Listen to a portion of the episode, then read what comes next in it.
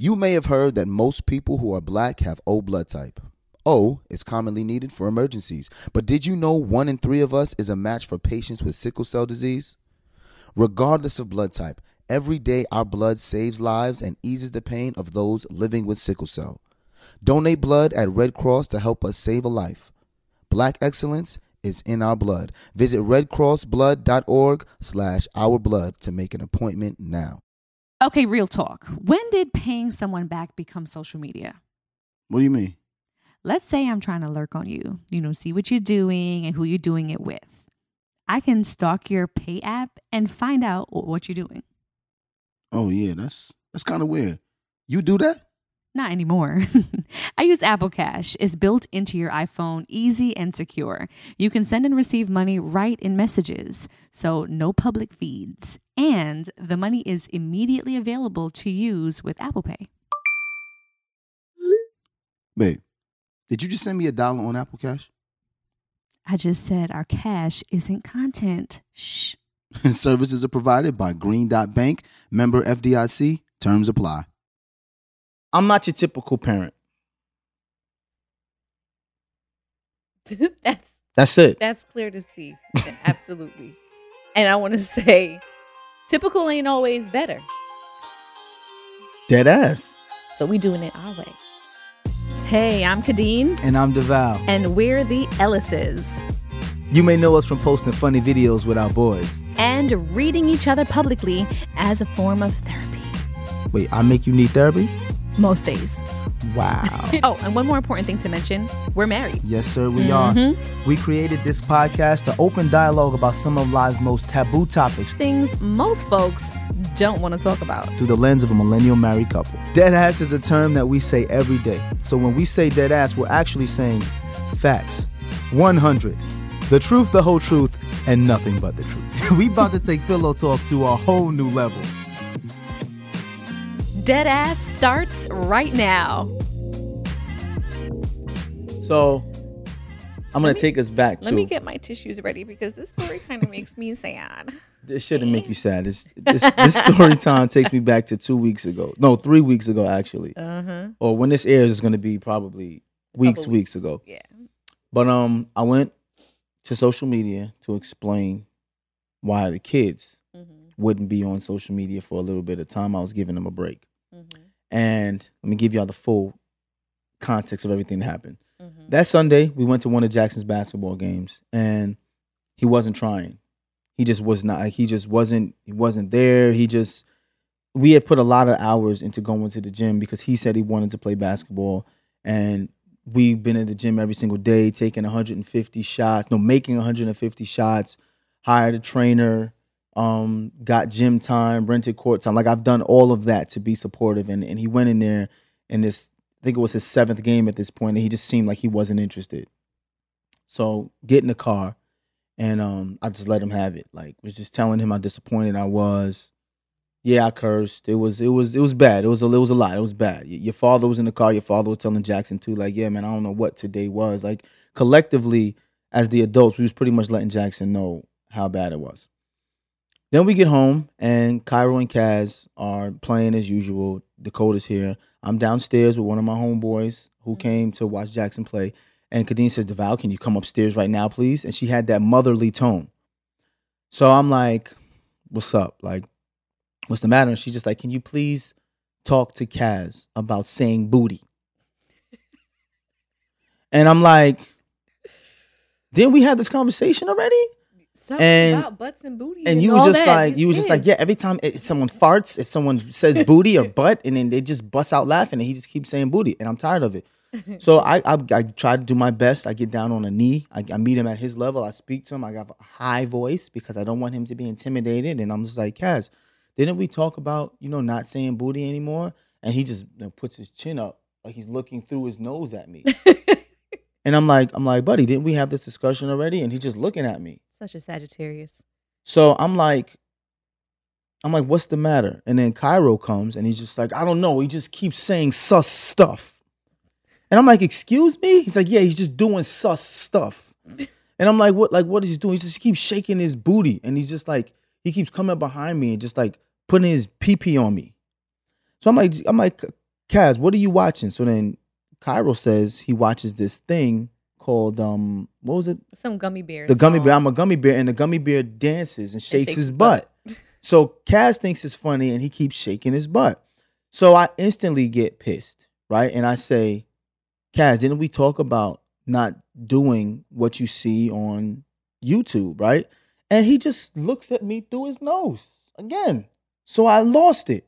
And I said, okay, this is how you want to do things. You want to play this game? So I go grab his iPad, get his iPad. I walk him out to the balcony and I say, you see this iPad? And I throw the iPad over the balcony. The whole time I'm doing this, he's still staring there, staring at me through his nose.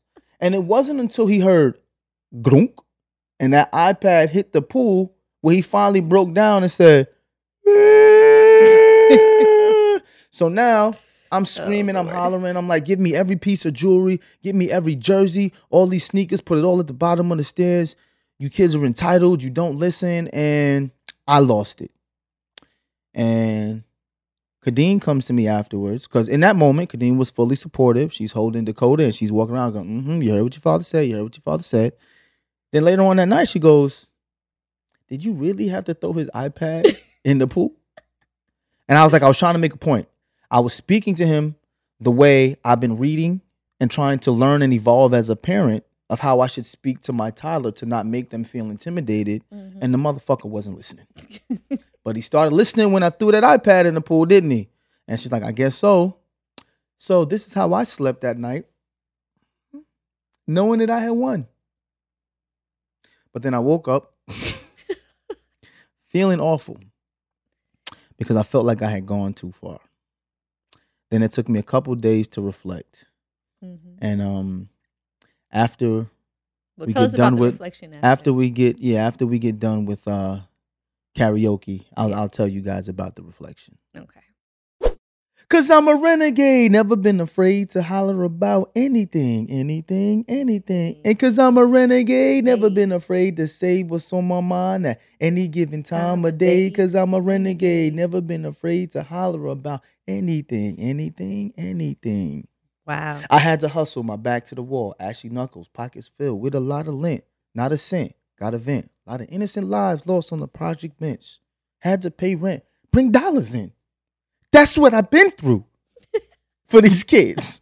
That's what I've been through. Pockets yo, got mad lint now, yo, bro. think about think about when we first had Jackson, how broke we were Yeah. and how hard we worked. Oh my gosh. Man, I love karaoke. But you know what I love more than karaoke? Money. So let's take a break so we can pay some ads and we'll be right back. This show is sponsored by BetterHelp. Listen, y'all, losing two loved ones in a matter of six months, it can be a lot. And a lot of times when you're dealing with grief, you have a lot to get off your chest with your family. That's absolutely right. You know, people carry around all different types of stresses, big and small. When you keep them bottled up, it can start to affect you negatively. And therapy is a safe space to get things off your chest and to kind of figure out how to work through whatever is weighing you down. If you're thinking about starting therapy, give BetterHelp a try. It's entirely online, designed to be convenient, flexible, and suited to your schedule. Just fill out a brief questionnaire to get matched with a licensed therapist, and you can switch therapists at any time for no additional charge. Get it off your chest with BetterHelp. Visit betterhelp.com slash deadass today to get 10% off your first visit. That's betterhelp, H-E-L-P dot com slash deadass. Hey, what's good, y'all? I think it's important for you to understand why black representation in media is important. It's important because the media represents how people view us. And it's important that they understand that black people are not a monolithic people. That is a fact. And the next generation of influential Black voices can be found on NPR's new collection, Black Stories, Black Truth. Black Stories, Black Truths is a celebration of blackness from NPR. Each of NPR's black voices are as distinct, varied, and nuanced as the black experience itself. Every episode is a living account about what it means to be black today, told from a unique black perspective. From Bobby Shmurda to The Wire, Michelle Obama to reparations, there's no limit to the range of black stories, black truths. Black perspectives haven't always been centered in the telling of America's story. Now they are the story. In NPR's Black Stories, Black Truths, you'll find a collection of some of NPR's best podcast episodes celebrating the Black experience. Listen now to Black Stories, Black Truths from NPR, wherever you get your podcasts. Okay, real talk. When did paying someone back become social media? What do you mean? Let's say I'm trying to lurk on you, you know, see what you're doing and who you're doing it with. I can stalk your pay app and find out what you're doing. Oh yeah, that's that's kind of weird. You do that? Not anymore. I use Apple Cash. It's built into your iPhone, easy and secure. You can send and receive money right in messages, so no public feeds. And the money is immediately available to use with Apple Pay. Babe, did you just send me a dollar on Apple Cash? I just said our cash isn't content. Shh. Services are provided by Green Dot Bank, member FDIC. Terms apply. All right, ladies, let's be real. Who here actually enjoys shaving their legs? Mm hmm. Yeah, I thought so. And get this Nair, yes, Nair, the OG that I used for years, has now leveled up. And they have these new sensational shower creams and body creams that smell amazing.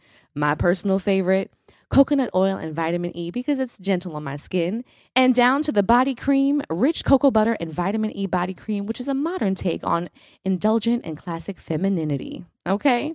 It works in as little as three minutes, no nicks, no cuts, and the smooth skin lasts days longer than shaving. Nair's new sensational shower and body creams are free of all those nasty chemicals, so you can feel good about what you're putting on your skin.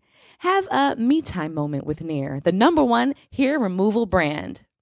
Smell for yourself. Try the reformulated Nair body and shower creams available at retailers nationwide and online. Think about when we first had Jackson, how broke we were Yeah. and how hard we worked. Oh my gosh. Yeah. when my when that feeling like my kids were becoming entitled made me feel like I was failing as a father and a husband, especially since I have four black boys. That's why I, in that moment, of course, we are going to be the united front as parents all the time, and we try to be. Um, but in that moment, I was like, I let you rock because I felt Mhm. like you know you had had enough, and we both, I think, collectively as a unit, had had enough of certain things Yes. this household, right? Um, of course, we do the best that we can. We have our three boys now, four. Um, we have our, my parents here also Mhm. living simultaneously. So we had had the discussion recently. Deval and I were saying, you know, are we doing our kids almost a disservice having their grandparents here full time? Because you know how it is when you go to grandma and grandpa's house, you get spoiled, Mm-hmm. you get what you want, you know, you have a Mhm. good time, but then you come back home to mom and dad. Whereas having them in the house with us full time, twenty four seven, there becomes this a little bit of a, a, a battle because it's like grandma and grandpa want to be grandma and grandpa as they As, should as they be should be. and they want to spoil and they want to give and they want to do but that can't happen 24 7 because they live with us so Mhm. we were noticing that some of the things that you and i um, were trying to implement or trying to enforce with the children Mhm. sometimes there was an inconsistency because Mhm. my parents wouldn't necessarily see it through though they try but Right. sometimes the kids are going to be kids and they know who they can get away with things with so so tell us about um i guess now your reflection because deval and i actually had to leave to go to new york for work Right. the next morning. So no one wants to have that argument. You know, it's like arguing with your spouse and then you have to leave and go away. Um, I think it hurt ten times worse to feel like that was the note yeah, you left. we left. That was the next day. accord that we left the next morning um, with the children on. You know, um, but it happened that evening and that plane ride and everything. I could tell that. And, that yeah, it was on really my mind. you. Um, it was in my mind for two reasons. One, because I, I always want to evolve and be better, right? But I felt like in me trying to be better and give give my kids better, I was failing because it Mhm. wasn't working. You know, like I grew up um, a very modest and privileged young man. You know, I was privileged that both my parents we moved from an apartment to a house. That was the privilege. You know, I had a lawn. You know, my my father bought me my first car when I was 18. Privileged, but modest in that my parents made me work for everything. You know what I'm saying? Like they didn't give we didn't we didn't live in abundance. Mhm. Right? So everything that I got growing up, I felt had value. Yes. You know, and then my Same. father taught me a lot of valuable lessons about finances and time because I had to work. Like my grandparents, when we were eight and nine years old, we had to set up a chore system, Mhm. right? Where we had to be up at eight in the morning We had to cut the grass. They lived on a, a, a acre and a half of land in Morristown, Tennessee. My brother, my cousin Devon, and I had to cut the grass, trim the hedges, water the lawn, pick the weeds. And this is eight and nine years old, but it taught us work ethic. We knew we had to be up. It was hot in the summertime in Morristown, Tennessee, and we were outside doing this to the point where when I was 16 and I, I started, I got my my uh, license, I got my um permit, Mhm. and I knew I was gonna start driving. I was like, let me get a job so I can have gas money because I was borrowing my uncle Kev's car. So I was never uh, like uh, afraid of Never hard work, it, never a stranger to it. Mhm. So now you, you get older and you're like, I want to give my kids all of the things that I didn't have, That's it. right? So we moved from our apartment, just like almost the same exact year. We moved from our apartment at nine, when Jackson was 9 Mhm. and we eight, and we moved from Canarsie, from from Flatbush to Canarsie when I was 8 Mhm. So I remember going from an apartment to going to a house. So with Jackson, we moved from our apartment, then we moved to LA. Mhm. Then we moved from LA and now we're in Atlanta in our own space. And I, I noticed that they were just taking certain things for granted. Mhm. You know, like Jackson was using V Bucks all of the time. Mhm. And he's using these V Bucks, and I'm getting pissed off because every other day it's like $9, $10. And I'm like, bro, like this is money. You don't just be spending it on V Bucks, and then when you waste the V Bucks, you get more V Bucks. That doesn't work. Then he asked me to get him a trainer and take him to basketball and do all these things. And while I'm investing my time, mm-hmm. taking time away from my wife and my kids and my money to do these things, you get into the games and you just at some point you just act like you don't want to be there. I I like lost it, you mm-hmm. know. But then you have people in your life who kind of bring you back to a perspective, right?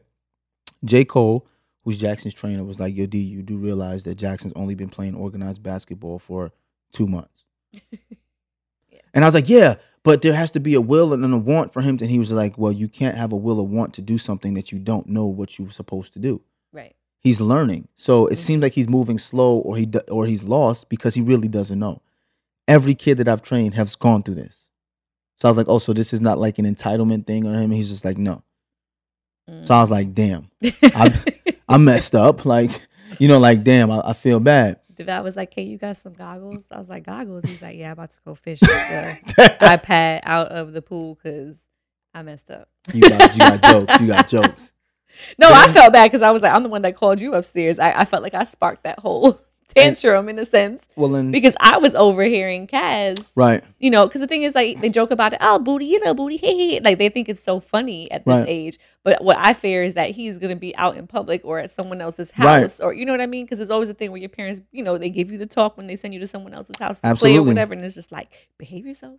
Don't, you know, and you just want it to be a habit. The things Right. that you learn at home, you will then take with you out into Mhm. the world. I just didn't want him running around I agree. people's houses, you know, talking I about agree. booties and, and peepees all day. I agree. know?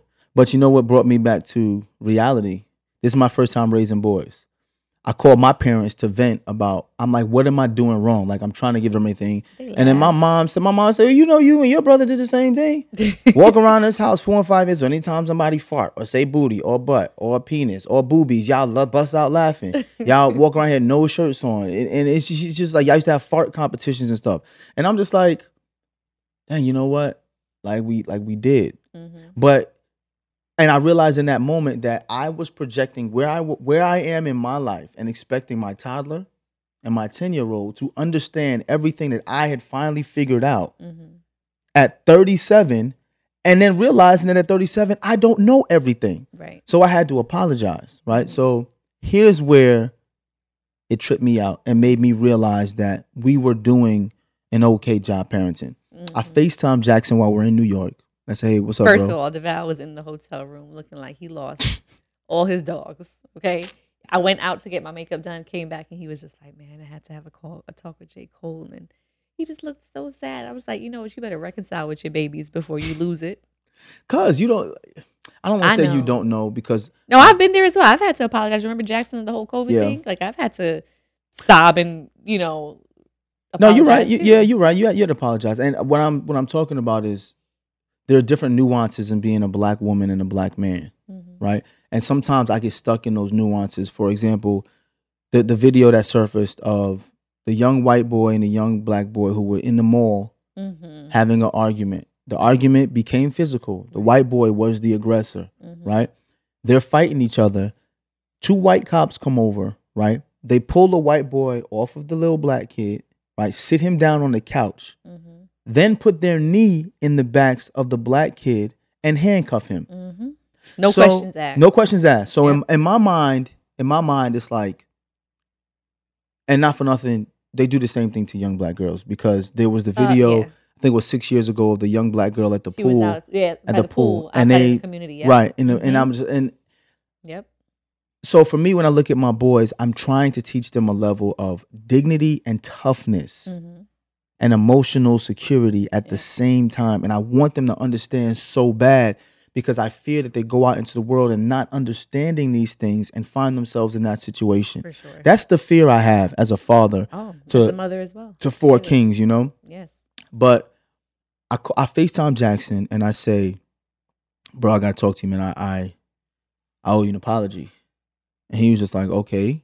And I was just like, you know, I handled it wrong in the in the in the car. You know what I'm saying? I shouldn't have been screaming and and just is just just clarity. I scream and then I'm gonna say this on the podcast because this is our community.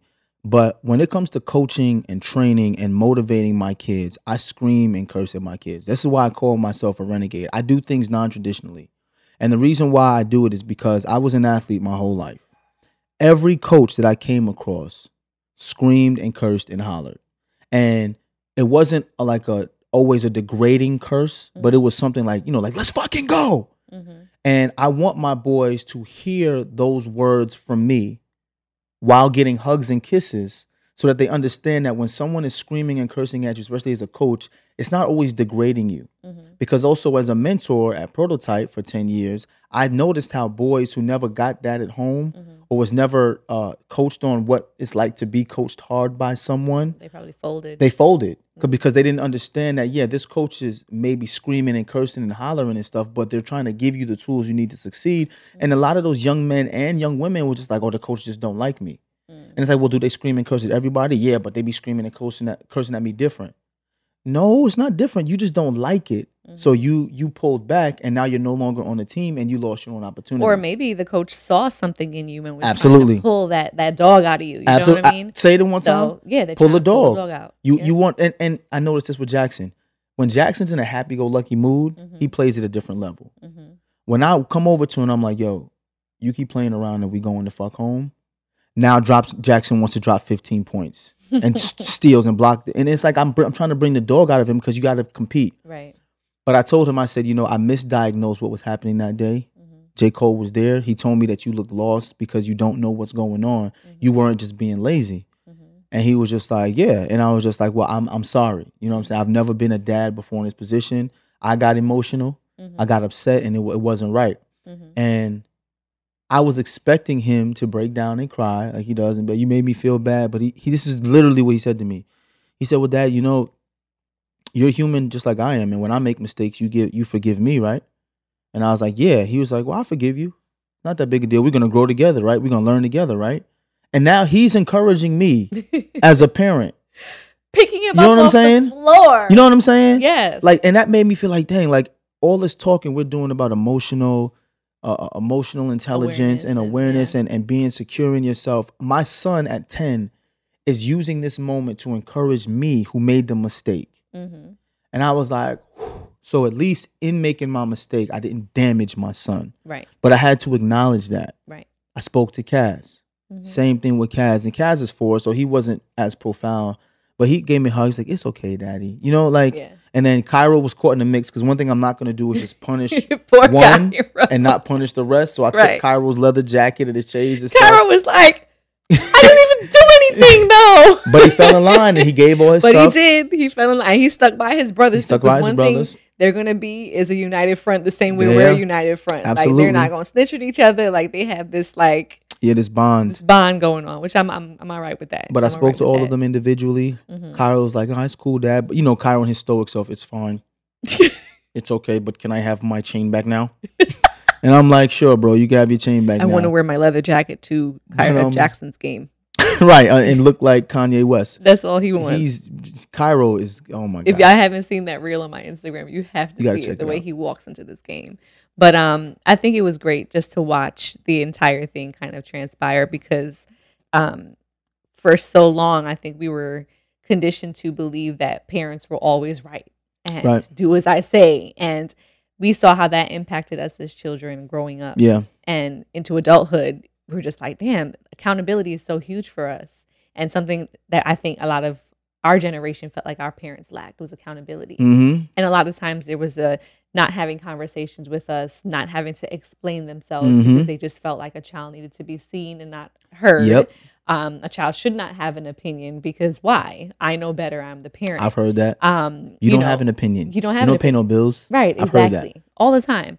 So, um, where we try to kind of be different in that, you know, some people may think it's too liberal that you give your Right. child their voice to be able to speak and say how they feel. Um, we think that it allows for a better connection because what we never want there to be is the lack of communication, kids feeling like they can't speak to us because our parents just don't understand and Mhm. there being a disconnect between the generation because that always happens with Mhm. parents and children. So I like that um, as I observed everything kind of unfolding, that you had a sense of peace once you had the conversation with Jackson because I felt like you couldn't even continue the trip without that hanging over your head. It was. If I felt And bad. then I, I appreciate the village of people we have around us that we can also lean on and speak to, who are Mhm. also parents, who are also coaches, who are also in different capacities that can say, you know what, D, you were wrong. Yeah, you was wrong in this circumstance." situation, yeah. Um, and, and you know, You gotta chill out. You gotta, yeah, you gotta reach out and, and be like, yo, did I handle this correctly?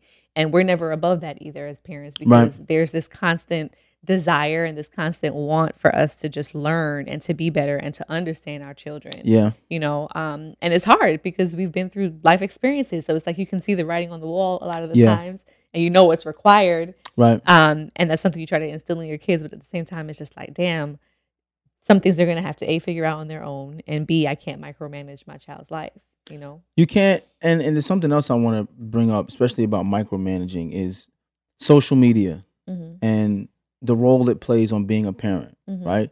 Um. I'm a member of the Dad Gang. Mhm. You know, I was honored last year at the Dad Gang banquet. Uh, shout out to Sean and Jeff and all of those guys, like those really good dudes. But um, social media is all about trends, right? hmm And a part of the trend, one of the trends that was growing quickly over the last couple of years, especially since I've been on social media, is is parenting, how you Mhm. parent and Mhm. fatherhood, right? Black fatherhood. And a lot of the guys were saying like, you know, Deval, you're like the the godfather of black fatherhood content mm-hmm. because no one was doing it. right And then I started doing it and then it started to become trendy and now a lot of guys are doing it. right First of all, kudos to you guys for for expressing what it's like to be a black father because it needs to be more than one voice. for sure So we need to see different types of dads parenting in different ways with different children so that representation is out there, right? So kudos to you guys, but also I appreciate and I feel honored that you guys call me the godfather of fatherhood content. But with that comes a responsibility, right? hmm So our content is entertainment. And it's important for people to understand that when you watch the Ellises on social media, it's entertainment. hmm You get less than 1% of me actually fathering hmm on social media. You know what I'm saying? me wifing and me mothering yeah it's true But but I felt a responsibility to let the people who follow me know, like, okay, this is what happened because a large part of the time it's me joking with my kids, hmm me laughing and doing stuff with my kids. So people think that that's all that happens. hmm right? So I had to, to, to at least tell this blackout moment. I didn't want to show it because I'm not, not. I'm not big on disciplining my kids on social media. well no we never Right? do that yet. and in that moment we were both we were all just present in that moment Present in the there moment. was not like a desire to pull out a camera but but I want I wanted to express that my kids were being disciplined hmm because I wanted people to know that I'm not going to sacrifice being recognized as the best father at a detriment to my kids by not being the best father. And In sometimes being the best father in that moment of course. is not going to be applauded by everyone on the outside. because of the method or You see what how I'm you did saying? it yep And and the thing is that's fine. Mhm. Like I'm fine with that and I want a lot of men and women who are being moms out there to understand that you have a responsibility to be a parent.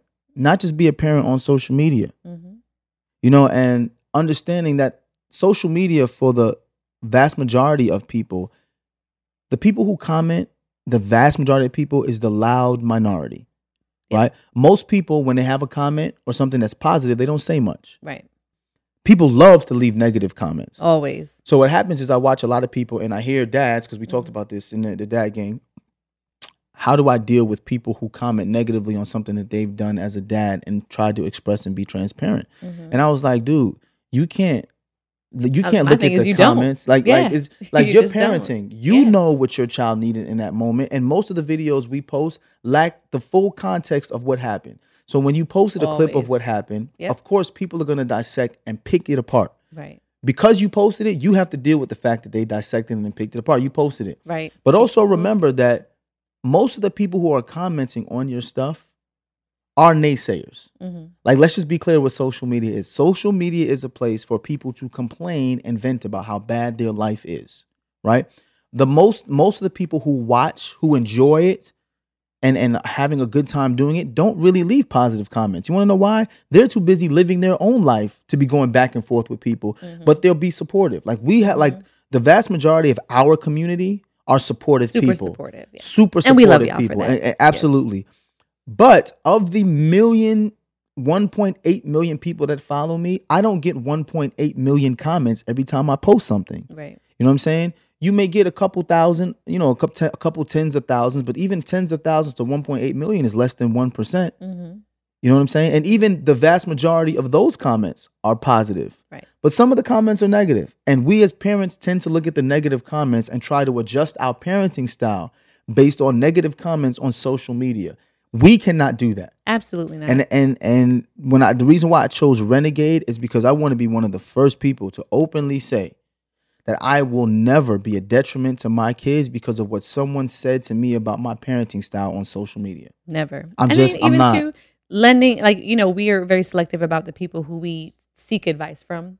Mhm. Um, we know with our children, for example, we have some friends that we made out here, Jackson's friends' parents, Mhm. who are a little bit older than us, but Yeah. they've also raised three boys. Two have already Yeah, two graduated have from already college, gotten graduated. Division One scholarships. Yeah. Absolutely. So if we're ever in a, you know, conundrum where we're just like, Mhm. man, we need to get some advice or, you know, what is it like to have this or just having conversations because I feel like they need to be had. Mhm. Um, that's somebody that we feel like we can lean on because Yeah. they may have been in a circumstance that we have not yet touched or we're just about to embark on or what's a way to kind of combat something that may potentially happen in the future when Jackson's 13 because they've Yeah. been there before. So instead of seeking advice from comments or people, um, you know, it's about speaking to the right people who you feel like will be able to Mhm. be objective that can kind of step back from the situation and say, all right, Devale, well, you may not have done this the right way. Who's not going to yes you to death Yeah. either. Absolutely. But also just speak from their experience and then you take from that what you need. Mhm. Um, which I think that's the one of the biggest blessings that we have is a lot of people that we can go to for that Yeah. if we needed to. Um, and usually with social media, like you said, you get one portion of it. You don't understand anything that's happened that might have Right. led up to that moment Right. or you know the history behind Right. anything. The same thing that happened with our monogamy clip. You know, people saw the one little clip and had no idea Mm-hmm. Right. the context of things. Um, so that is that's easily a, a sparking like a catalyst for people to just kind of just say whatever Yeah. they feel in that moment based off of that. Um, but yeah, we're still trying to th- figure out this parenting thing. I, when my mom told me back in the day that there's no book to being a parent and there's no blueprint or guideline, it, there's nothing truer. And for us, it's also a matter of having to, um, I think, style step as parents around our children's ways of learning things, um, how they receive information, how they receive discipline, um, the pr- approaches that we have to take. You know, I know one time you had said that you feel like we didn't need to style step around the children.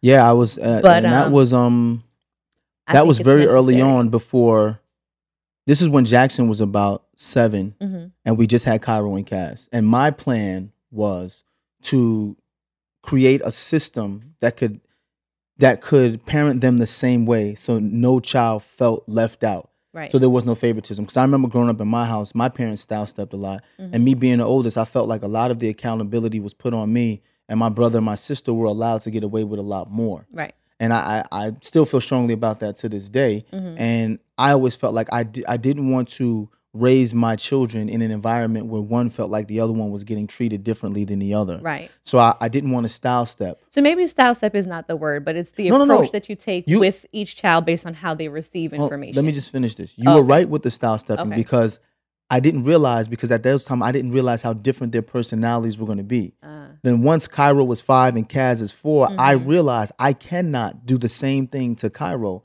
that I do to Jackson. mm-hmm, So style stepping was the right word, and you were right. mm-hmm. In the moment, I didn't realize how right you were because I felt like this is the way I wanted to be with my kids. right. And it wasn't until seeing their personalities, for example, Jackson needs to be screamed at and challenged Mm-hmm. so that that fire goes out. Cairo is fiery all the time. I have to calm Cairo down. Yo, Yes. relax, Yes. control yourself. Mm-hmm. I, I like I can't. I, I literally cannot do the Right, same thing to the, the two of them because it would Right. never be well. Right. If if the way Cairo is, if I went and he was like, let's fucking go, rah, rah," he would be out of control, tearing people's heads off. Right. He needs to learn control. Mm-hmm. Jackson is very controlled. Mhm. He needs to learn how to be more assertive. Right.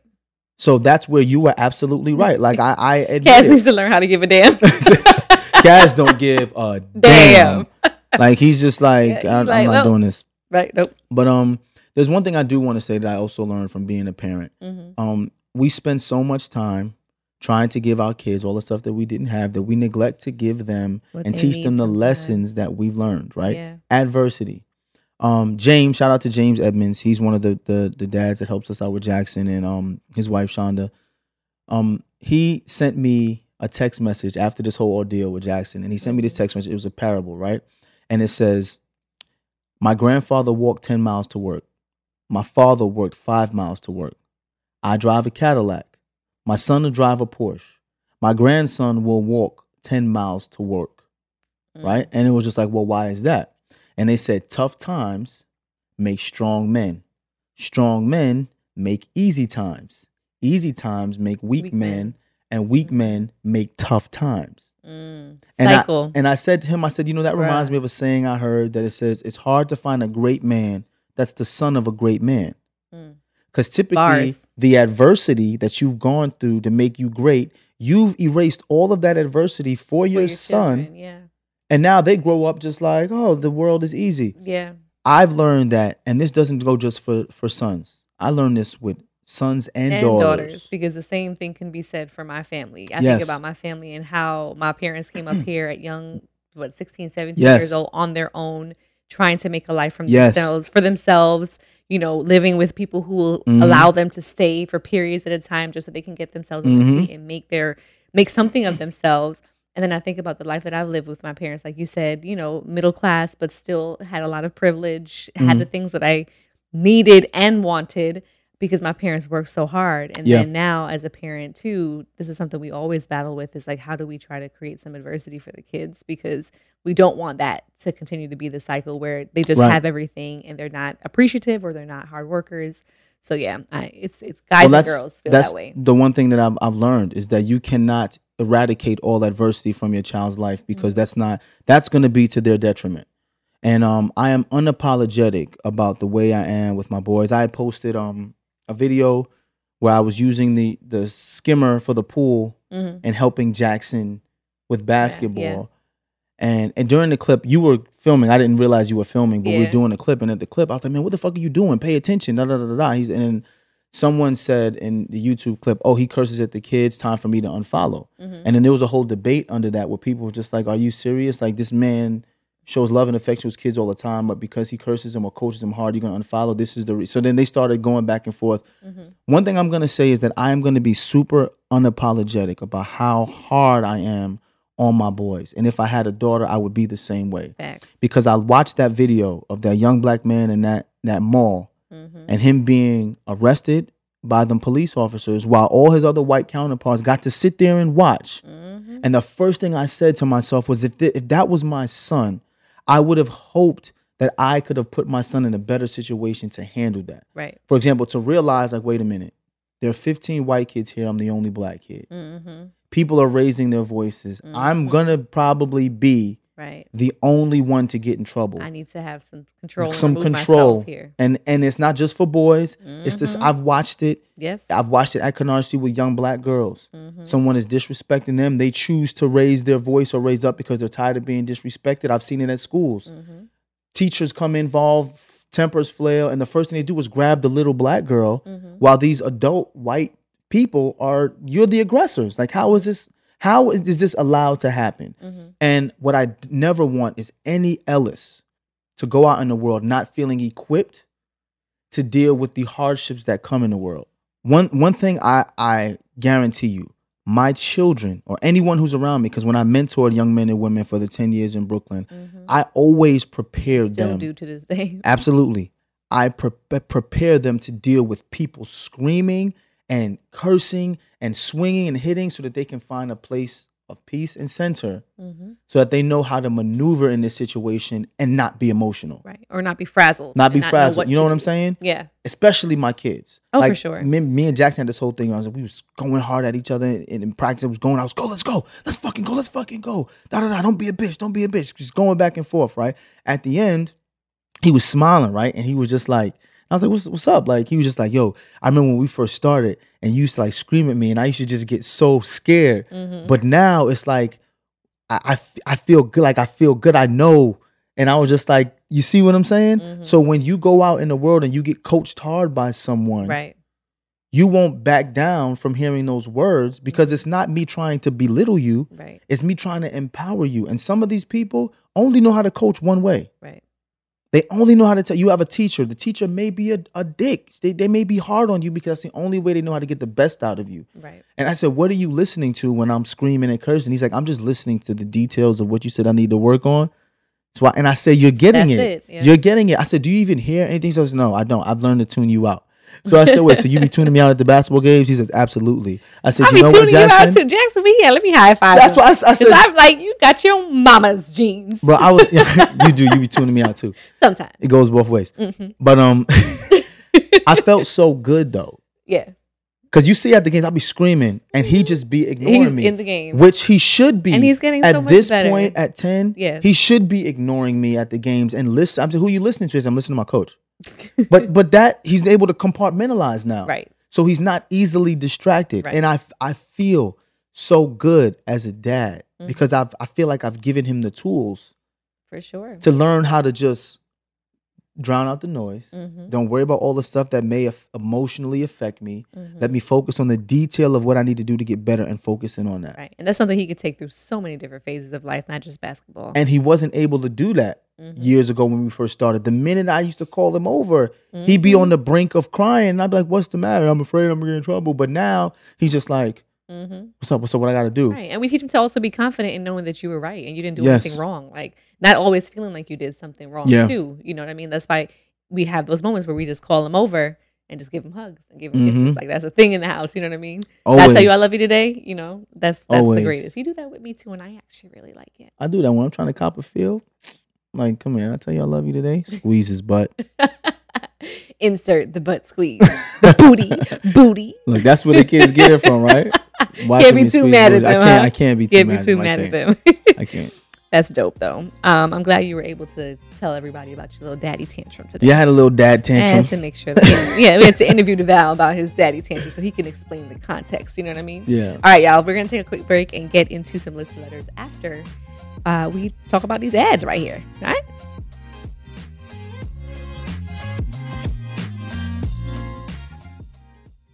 All right, ladies. Let's be real. Who here actually enjoys shaving their legs?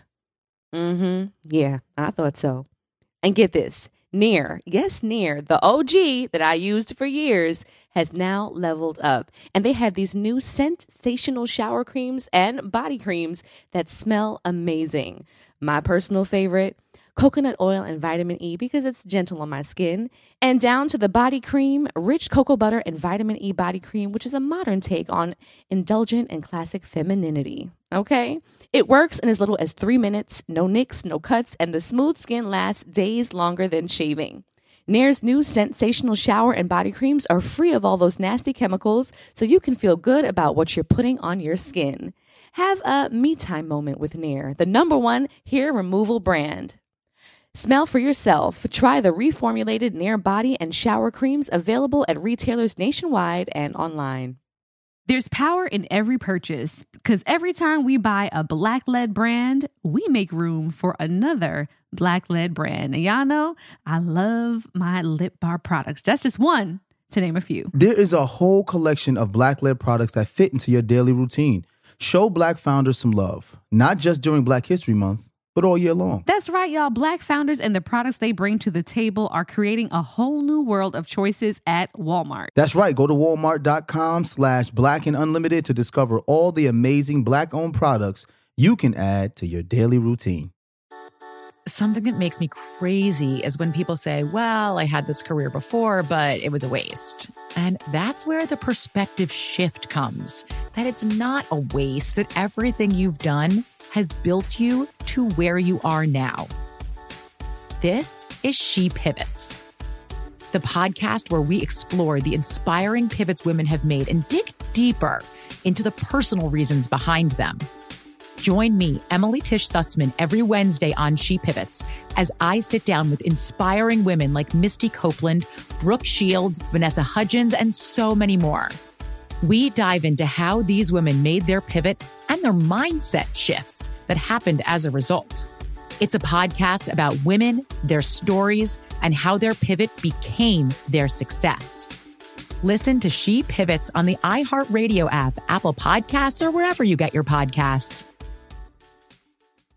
Bring a little optimism into your life with The Bright Side, a new kind of daily podcast from Hello Sunshine, hosted by me, Danielle Robay. And me, Simone Boyce. Every weekday, we're bringing you conversations about culture, the latest trends, inspiration, and so much more. Thank you for taking the light, and you're going to shine it all over the world, and it makes me really happy. I never imagined that I would get the chance to carry this honor and help be a part of this legacy. Listen to The Bright Side on America's number one podcast network, iHeart. Open your free iHeart app and search The Bright Side.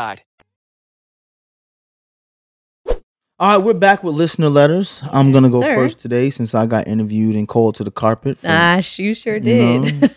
hey, sometimes you got to do that. It's part of accountability. Call to the sitting room. Call the okay? same room. All right, here we go. My husband and I recently celebrated our first anniversary. It, anniversary. It wasn't known to many because our actual wedding was canceled because of COVID, and so we decided to just go to the city clerk and get married. Oh, congratulations, guys! The funny thing is, we told everyone, his parents, my aunt and uncle, since I don't have parents, etc. About three weeks after, when it really sunk in. So on our anniversary, I told his mom, my mother-in-law, today is our anniversary. Her response was weird and shady. Oh, really? I didn't place that. Oh, okay. Wow. And then she casually said, Well, happy anniversary. Uh, she didn't call or text him to say anything and feels troubled by it. So truth is, him and his mother haven't been haven't had the best relationship since I came in the picture. Oh, Yikes. I already know where this is going. Then you went and took her baby and got married, and she wasn't involved. Yeesh. Mm, As a mom, I'm fighting you.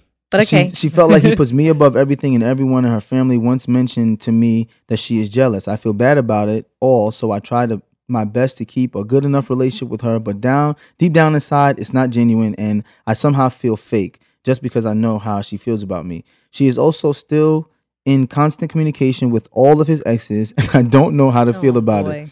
I have better relationships with her sister and niece, but I crave to have a genuine relationship with her, especially since I don't have a mother figure in my life. My mom passed a few years ago. Whew, that was a lot. LOL. How do I go about fostering a genuine relationship? And well, you can start by not taking her son and get married without telling her, but okay. And helping my husband to rebuild the bond with his mom. So I'm wondering why doesn't the husband have a bond with his mom enough that he can tell her that? Is it that he's not strong enough to stand up to his mom and say, "Hey, this is who I love and this is what it is"? No, that's not. Or it is mom and son just I'm about to tell you right now. mama's boy and her son? tell you right now. He's he might have a little bit of mama's boy in him. Okay, but she might be a little overbearing as well. the mother, And yeah, no, no, no. his mother, her, the girl, the girl, friend, yeah, right? or wife now. Because Okay, here's here's it is. Qu- question, serious question. okay, We decide we're gonna elope and get married. uh huh. Are you not gonna tell my parents? No, absolutely not. What type of person goes and elopes and doesn't tell the person's parents? Someone who wants to control everything, right? Right. Let's be honest. Let's let's be honest. Yes. Why didn't you call mom and be like, "Yo, I think you should tell your mom"? Like, that's that's just fucked up. right. Like there's no way around it. Like Mhm. if we're gonna be honest with people, let's be honest with people, right? mm-hmm. when you went and married that man without saying, "Hey, you know, we want to get married, and you know, we at least want to tell you if you can make it, or blah blah blah, or something." Right. But after the fact, hey, we got married. That's Uh-huh. messed up. If I would have did that to your parents, your parents would have been pissed. Yeah, I think as a parent in general, you just would have been pissed that you missed that Yeah. in your child's life This is my on the very basic level. right? Like the on the most basic level. This Right. is my child. You took my child, had a moment Right. And did not moment. include me. Yes. And you can't sit there and be like, "Oh, I forgot." That's how I felt when you cut all of Jackson's hair off. Finally, you can relate to a story. That's very different. When you no, it's not. It's Because I cut all of Jackson's different. hair off, y'all, when he was just a little bit over a year, and I lost it. so not have the I'm going to explain now why it's different. Okay. You don't have to tell the whole story. I, we, listen we, to no, this. It's no, not we don't. day's we- story. listen, we don't have to tell the whole story, but this was a cultural difference. Mhm. In my culture, in the Southern Baptist culture, Mhm. it is a man's responsibility to take care of his son's hair and first haircut. It's okay sometimes you surprise the mom with a haircut. I took my son to get a haircut. In your uh, West Indian, Jamaican, Vincentian culture, you guys would like to control everything. So you guys want to be able to tell me when I can get my son's haircut. That's not going to rock. So you saying Jamaicans and Vincentians are controlling people? That was not the case. I just wanted to be a part of it. No, I just wanted I to said- experience it with you, bro. first of all, I said in your, in your you when. culture, in your culture, because you said to me, you said to me in our culture, this is what you said to me. It is not common for a dad to just take a son to the barber to get their haircut. That's not what happened. no, that's not what it is. I said typically with my culture, they wait till babies start talking. You have to start saying words first before they cut their hair. That's that's that. I don't necessarily subscribe to that. I was just more hurt in that moment because I wanted to just be there to experience it with you. That was all. so now I just feel like I missed the moment. The same way this mom might have felt like she missed the moment. I'm going to explain how it's different, right? Mhm. Cutting someone's hair to surprise the mom is more like surprise. I cut out someone's hair, not surprise. We got married. I That's a big I'm just difference. Oh, saying, it's- it- yes, but I'm just saying in terms of feeling hurt that you were left out in a moment. That's the correlation I'm trying to make here. It was a moment in their child's life that they feel like they were lost. Get it? But it's still apples and oranges. His hair gonna grow back. They they marriage is not gonna grow back. All right, that that marriage Back to the marriage. story. I was just trying to make a correlation about being left well, out. that in correlation wasn't correlating. There was no coral. There was no coral here at all. Trying to con- control the correlation, but go ahead. So yeah, uh huh. no, so what I'm saying is, I think that to me was something that's I don't want to say irreparable, Mhm. but you have to acknowledge that that's that's wrong. Right, and it's like you You know? you can't you can't help the husband have a relationship with his mom or rebuild that. No. that's something that's going to have to happen with him and her. Um, and in terms of you fostering a genuine relationship with her, they may have to repair that too before she even wants to talk to you, sis. Because as far as she's concerned, you didn't take her baby. She said it's not about them having a bad relationship. They haven't had the best relationship since she came in the picture. Oh, So clearly, Yikes. clearly she's part of the problem. Mm-hmm. Now, whether she whether she is the problem remains to be seen. That can only happen because of discussions. Mm-hmm. But she could be part of the problem. For example, mom might have realized that her son is finally taking someone serious. True. So if mom is really finally realized someone's now she's starting to get like, oh, Right. Uh oh. oh, But then she someone's has these relationships still with the exes before, so maybe Because she knew that she could- someone else that could be it. for him. Or she could realize that I can control those situations because my hus- my son don't take those women seriously. Mm. So it's easier to have those relationships because you know, like he don't really Right. whatever. But Right. when that one, but when that one comes When around, one comes when that one comes around, yeah. and now it's Thanksgiving, and it's just like, man, where's, Devale? Devale's totally here at seven o'clock, and then Devale comes shows in at nine o'clock. It's like, oh, I was with Khadeen's family. Mhm. Then it's like, oh, you see what I'm saying? Uh-huh, So all of uh-huh. that happens first. Right. Then y'all get married and don't tell his mom. I know. Y'all they need to go to therapy. Ah, all y'all together, especially Yeah. if you want the marriage to thrive and last and Yeah. whatnot. Because as much as you want to say, "Oh, it's just me and him, and we don't really need nobody in his family and his family," no, that's still gonna Yeah, drive a wedge, and going- it's still gonna be that elephant in the room every single time. And those So, conversations are worth luck to y'all. happening. Like if y'all if y'all really want to build a family unit, Yes, yes. And I- build, I, okay. as a mom to four boys, would hope that I have a good relationship with my future daughter and daughters-in-law. Mhm. Um, you know, I hope so too, because I don't want to be having to have those conversations. Dad, dad, talk to mom, talk to mom, because mom. No, I would know- I would love that actually to have great relationships. So I'm, I'm I said before I'm vetting daughters-in-law. If anybody from good stock, If you anything like your mother, that's gonna be gonna be difficult, because your mother was. For me to try to, I know, but you you stood the test of time and because I'm a renegade. That's haul. why. That's why. Never That- been afraid to say what's on my mind. That That's a fact. any given time of day, That's a fact. I had to hustle. Back to the wall. Ashley Knuckles. next next letter. hey, Devan Khadeen, I wanted to say I have so much love for you both and your families. I pray you that God continues to bless you all, your babies, siblings, parents, cousins, friends, etc., in ways beyond your wildest dreams. Thank you so much. May He keep you all. Oh, this is Oh, a prayer, girl. Come on, Mm, close your eyes, mm, yes. May He keep you all safe, healthy, and prosperous for decades and decades to come. Thank you for that. I Shalala. receive that. Shalala. I receive that and send that right back to you. Shalala. My question is, how can I convince my man that he that me wanting to protect myself isn't me being confident in his ability to protect me? Okay. I'm 25 years old and I've been with him since we were both 21. I got my concealed carry license and first firearm when I was 23 at the encouragement of my parents who both have theirs. He's from a small town in Georgia, and I'm from the south side of Chicago. He believes that the man is the protector. And while I agree, my parents ain't raised no fool. I understand, sis. I'd rather have it and not need it than need it and not have it. Thug life. Thug life. How do I convince him that me having a firearm and a CCL does not mean that I don't trust his ability to protect me? We're not together 24 7 and people are nuts. I agree. I pray I never have to use my firearm, but my decision to get it had nothing to do with him. It was for me. I'm also surprised that he's just now bringing up the issue because I've had it for two years and he didn't say anything in the process of me getting it.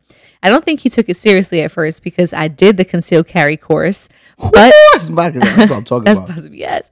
Um, but I waited nearly two months or three, sorry, three months before I brought my bought my first firearm. It's not a personal attack against him or his manliness. It's just that I'm from the south side of Chicago, Roseland, the Wild Hundreds, the Hood Hood, and the streets don't follow codes anymore. So I'd rather have the option to protect myself even when he's not around. Any thoughts on how I can be considerate of his feelings without compromising what I feel is best for my own safety? Thank you in advance if you have the time to read and or respond to this email. God bless y'all. So, Devale is a gun owner. I would have been a gun owner a long time ago had my wife been on along with the gun ownership. Mm-hmm. Um, when I was in the NFL, I bought a gun because I wanted to be able to protect my home at the time. I used to go to away games. My wife used to be home. I said, "Yo, I got a gun. I'm gonna teach you how to use it." She was just like, "I don't want to have to use a gun," so I got rid of the gun because she was there by herself, and I got a dog instead.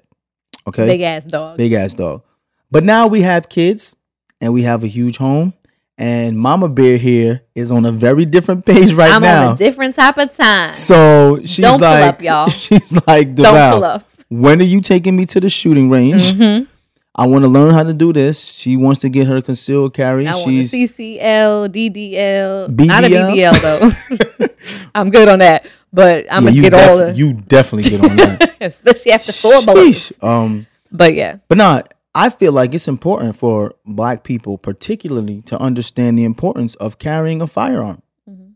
Like, it is our legal right, Second Amendment right, to be able to carry weapons legally, right? And for centuries, the government and the systems that are in place have been used to stop us from carrying firearms to defend ourselves, right? So we can't defend ourselves in our community. They weaponize the police. They bring them in our communities, and you see people, black people, dying at a higher rate than white people because of gun, because of gun issues. Pretty Mm-hmm. much, you know, like it's the violence is a big thing. So I understand. I said all that because I understand why people are afraid of guns. Mm-hmm. But with all of that said, and all of the violence and gang Mhm. violence and And- right. all That's this a whole other stuff, story. But speaking is- to her story. but but also I'm not going to say gang violence without saying uh, school shootings Mhm. because they always put us with gang violence.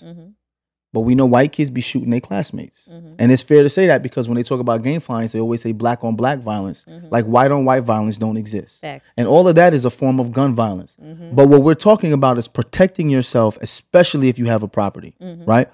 If I'm her, I tell my husband or my boyfriend, if you're not here and someone comes in this house to do harm to us or our children or to me, wouldn't you feel better if I had something to protect myself? That's the fact because you can't do much through FaceTime, bruh. you know what I'm saying? Can't.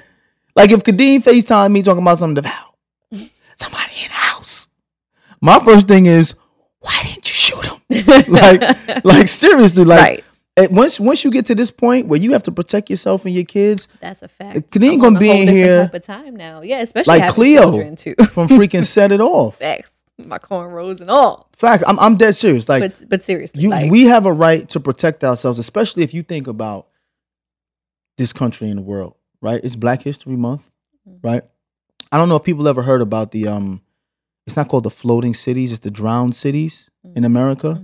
There I think there are Mm-hmm. Oh, yeah. over over 20 cities that were all black owned Yes, I think there was some at. Central Park Mhm. out here in Georgia as well too. Like by Lake Um, there's a lakes. So Yeah, there, are, there are lakes in the country. Mhm. They're man-made lakes, Mhm. and underneath these lakes are cities that were once black-owned businesses and property.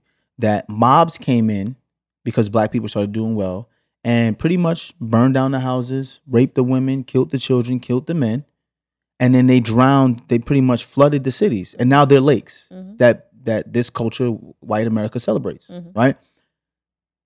I feel like during those times it was easier to do things like that to those communities because those communities were not armed the way they were supposed to be armed. Mm-hmm. When mobs came in, right? If every household had a gun or multiple guns and everybody, mom and dad, knew how to use those weapons, it wouldn't have been too many drowned cities. You see what I'm saying? But part of it is keeping us docile, right? I don't want to keep my wife docile. If I'm her, I'm telling you, oh, I, I, and I pray that, like she said, I never have to use it. Of course, no one. But wants me to. knowing that my wife can handle herself when I'm not around, Mm-hmm. Or and handle something if my kids get into something, makes me feel so much more confident as a man. Mm-hmm. You understand what I'm saying? I work, I travel a lot. I would feel comfortable knowing that my wife has a concealed carry. She knows how to use multiple firearms, and on top of that, I'm teaching my sons from young. I, I I learned how to shoot guns when I was young, being down south. Mm-hmm. I think we as a people need to understand that learning how to use a firearm is part of the culture we live in in Right. America. And then also to the education around it. So we ain't just walking around here willy nilly with guns, Yes. not knowing how to assess situations properly, how to have discretion with it either. Because and you know what I that lo- can be an all in the problem too. You know what I realized too? In places where you have concealed carries, right? Mm-hmm. When you know other people may have guns, people are a little bit more polite. Mm-hmm. Because when you know that that person over there may be carrying too, Mm-hmm. you ain't gonna be as flip with your mouth. That's a fact. You understand what I'm saying? Yes, and we've As seen a- things end very horribly if they decided that they wanted to. Right. And and being in New York, for example, where there's no concealed carry and people go into clubs and you have to get patted down and you're not holding anything when you go into these clubs. You watch people get drunk and talk crazy and things get out of control. Mm-hmm. As opposed to being in a place where there's firearms allowed, why are people a little bit more calm mm-hmm. in those places? You want to know why? Because nobody really wants to no, die. Nobody wants to get popped off on. You know what I'm saying? If if I'm her, I'm saying explain to him the reasons why you need it, and he needs to understand why it's important for his woman to know how to take It care has of nothing herself to do with your manlyhood, like at all. At all. And women still deal with attack, sexual abuse, and I think it was another one. And I think the rate is five to one when it comes to men. Mm-hmm. Women are still victims of abuse at a higher rate than men in this country. A woman that knows how to protect herself, to me, is a okay. Because on top of that gun, Kay gonna learn how to throw hands. Ever since we've been in college, I've been teaching Kay. All of the stuff that I learned doing martial arts, I did martial arts for seven years. Mm-hmm. Yeah. A black belt in Taekwondo and Jiu Jitsu. I taught her about when people grab her. If Yeah. some, I, I taught her all this stuff Disabling because folks. disabling. For I want her to know these things. So hopefully he listens. And Yes, absolutely. Yeah. And like she said, hopefully she won't ever have to use it. fact. All right, y'all. If you want to be featured as one of our listener letters, be sure to email us at gmail. Sorry, not at gmail, at gmail, but deadassadvice at gmail.com. That's D E A D A S S A D V I C E at gmail.com. Moment of truth time. Going back to, I feel like we spoke about so much, but going Yeah. back to your um your daddy moment that you had, Yeah. moment of truth. My moment of truth is very simple. I'm unapologetic about how hard I am on my boys because we exist in a society that doesn't view black boys the same as everyone else. Mm-hmm. So I cannot listen to the world when they say this is how you should raise your children. You're not even coming from a perspective of dealing with things that me as a black father have to deal with with my black sons. So I'm going to parent my boys the way I know how best, and I'm unapologetic about it. That's a fact because you too have been a black boy once and you're a black man, so you understand what it takes. Yes. And I, that being said, have never been in that position. Um, but I do know as a black woman raising four black boys that I agree with you on Mhm. that. Um, but my moment of truth is um, knowing as parents when to when to know how to address your children when you need to apologize for something that may not have been right in that moment and not just always falling on the idea that I'm the parent, I know better, I know best, where you know that potentially you were not 100% correct in that situation and being okay with apologizing to your children and acknowledging your wrongs in that moment and letting them know that there's a safe space for the apology to take place and for understanding to be had because I think that's equally as important as the way we're raising them.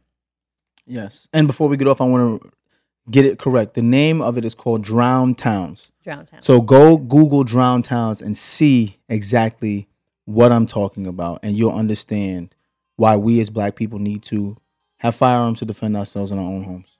There we go. All right, y'all. Uh, be sure to follow us on social media if you have not already. Deadass the podcast, and you can find me at Khadeen I am. And I am Devale. And if you're listening on Apple Podcasts, be sure to rate, review, and subscribe. Yeah, season seven, y'all. Well Deadass. underway. Tell your friends. Deadass is a production of iHeartMedia Podcast Network and is produced by Denora Pena and Tribble. Follow the podcast on social media at Deadass the Podcast and never miss a thing.